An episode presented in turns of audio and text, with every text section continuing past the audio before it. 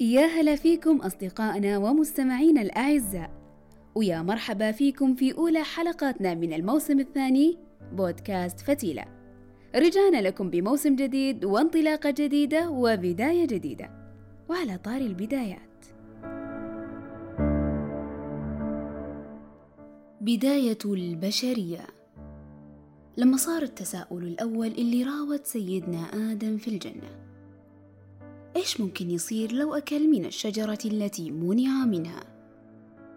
يخلق التساؤل في عقل الإنسان بسبب دوافع كثيرة من أهمها التأمل ويقال في تعريف التأمل هو طقس ممارسة يقوم فيه الفرد بتدريب عقله لتحفيز الوعي الداخلي التفكير العميق اللي ينتج عن التأمل هو الدافع الأكبر لخلق التساؤلات وبما أنك قاعد تحفز وعيك الداخلي يعني قاعد تحاول توجد أجوبة منطقية. وأكثر شيء ناجح فيه الإنسان بجدارة هو التفكير. لأنه الميزة التي وجدت عندنا نحن بنو البشر. الفيلسوف رينيه ديكارت واللي يقولون عنه أبو الفلاسفة يقول أنا أفكر إذا أنا موجود. ربط التفكير بالوجود. لأن وش فائدة عدم استخدامك لعقلك أو عدم إحسانك في استخدامه؟ طيب بعد ما تفكر وتتأمل وتتساءل هل راح تلقى الجواب؟ بما أنك قررت تتساءل عن شيء معين يعني لازم تكون مستعد لمواجهة أي حقيقة تخرج من خلف هذا التساؤل. مو دايم تجينا إجابات كافية.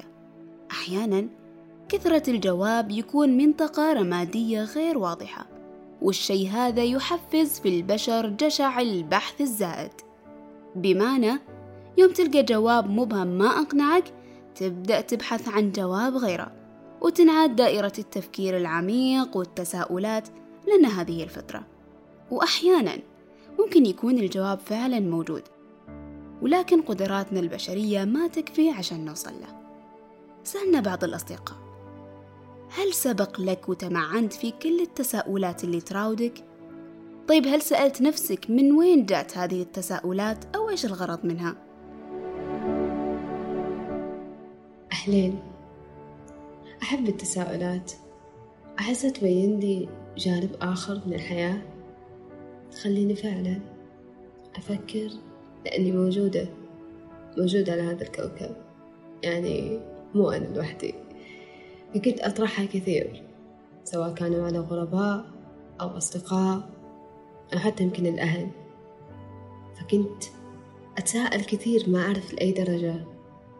حسيت إنه روحي ارتبطت بالتساؤلات. الأشخاص اللي دائما يشوفوني يقولوا لي أعطينا تساؤل. دائما تساؤلاتك تأخذنا لعالم ثاني. تخلينا نكون على قيد الحياة مثلا.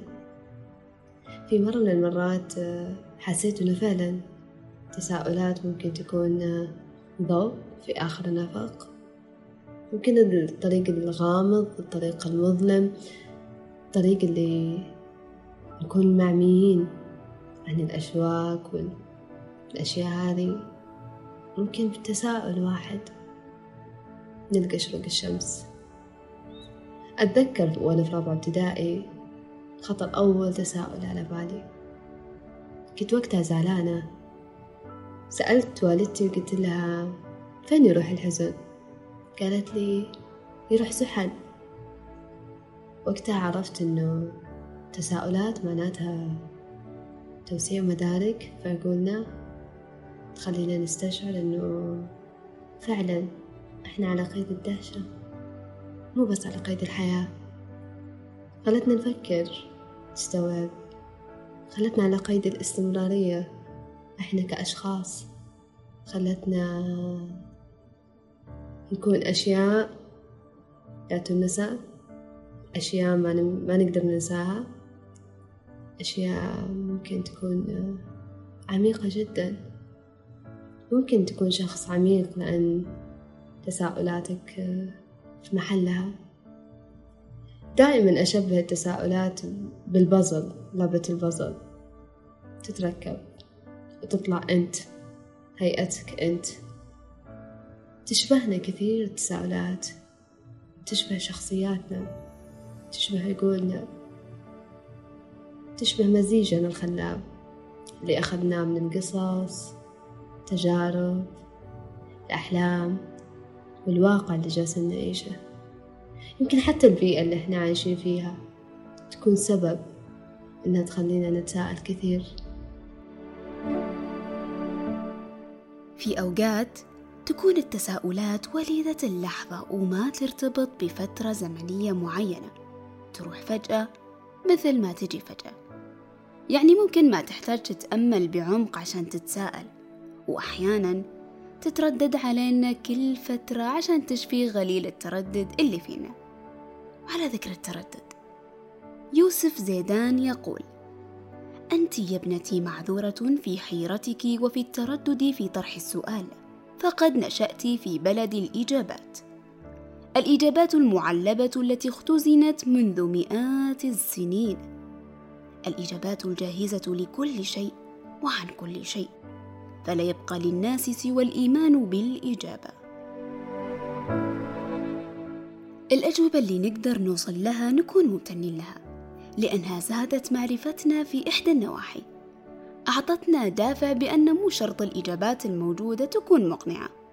ممكن نوصل للي أفضل منها ولأنها تنمي الغرائز غريزة التفكير البحث إثبات الوجود. تكون بمثابة الظل اللي يلزمنا وين ما رحنا. وهذا يعني إنها مو مقتصرة على سن محدد بدليل إن هذا الأمر يطرأ على أذهان الأطفال قبل ما يعرفون حقيقته وتساؤلاتهم دايم تترك حيرة في عقولنا لأنهم يفكرون بطريقة مختلفة. تساؤلات تطورنا بمنظور ما حد يشوفه. يعني أنا ما توقعت إنه في يوم من الأيام إنه تساؤلات الكثيرة تخليني تخلي صوتي ممكن يوصل. تخلي الناس يسمعوني. تخلي تخليني على قيد الدهشة. تخليني على قيد الاستمرارية. عبد الحميد الهاشمي يقول التأمل العميق ومحادثة النفس بأسئلة تبحث عن إجابات محددة وواضحة تلك هي الوسيلة الأجدى لتغيير أي سلوك سلبي إلى إيجابي. أو لاكتساب سلوك إيجابي جديد. ومن هنا نقدر نعرف إن هذه هي الطريقة أو هذا هو الدافع للاستمرارية. ولما نقول استمرارية فإحنا نعني استمرارية التساؤل اللي يترتب عليه إثبات الوجود. لكن هل ممكن ينتهي هذا الدافع؟ عقل الإنسان يحب الإفراط في التفكير حتى لو كان هذا التفكير مرهق بشكل كبير. لأن هذا العقل ما تغيب عنا فرصة انه يفوز بشرف الوصول لإجابة. وعلى الرغم من هذا ما نقدر نتوقف عنه. ممكن التساؤلات هذه تذبل ويبدأ ضوءها يتلاشى إلى أن ينسى. أو يتناساها الإنسان بأنه يبدأ رحلة تأمل جديدة ما لها سقف يحد من وصولها إلى نقطة. لذلك حيرة عقولنا مو دايما تنتهي زي ما تنتهي إشارة الاستفهام بنقطة. طيب ممكن يراودك تساؤل إيش الفرق بين السؤال والتساؤل؟ من أكثر التساؤلات التي تجتاح روحي الفرق بين السؤال والتساؤل. السؤال طريق مختصر للمعرفة سطحي مباشر لا يمس روحنا بشيء. إشباع رغبة المعرفة بطريقة سريعة.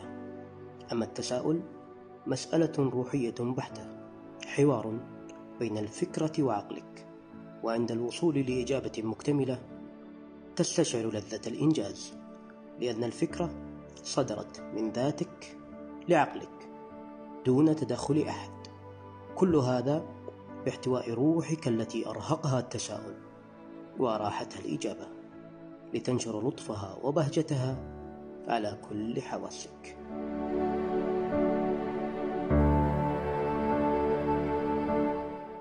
السؤال دايم يختبئ خلف المقصد والكل سؤال مقصده الخاص فيه. أحيانا يكون هذا المقصد احتياج.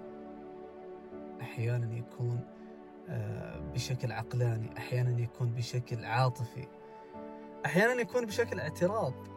فلو تأملنا الأسئلة وماهيتها محتاجين نفهم المقاصد. ونفهم المغزى من خلف كل سؤال.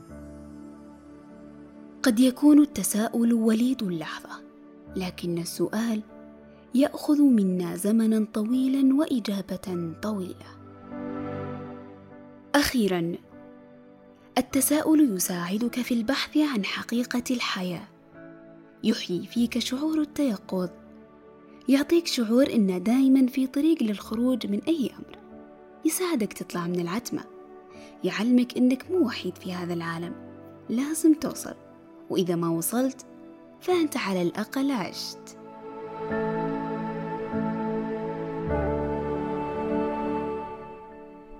قدمت لكم هذه الحلقة من بودكاست فتيلة. تقديم رؤى سامي. كتابة بشرى عبد الله روان العثمان صفية عبد الناصر. مراجعة وتدقيق لغوي. ندى دعيج خزام الغفيلي مونتاج سلطان الشملاني. إشراف منار العامر. وشكرا لأصدقائنا العزيزين اللي شاركونا بمداخلاتهم في هذه الحلقة. ريحان حمد خالد.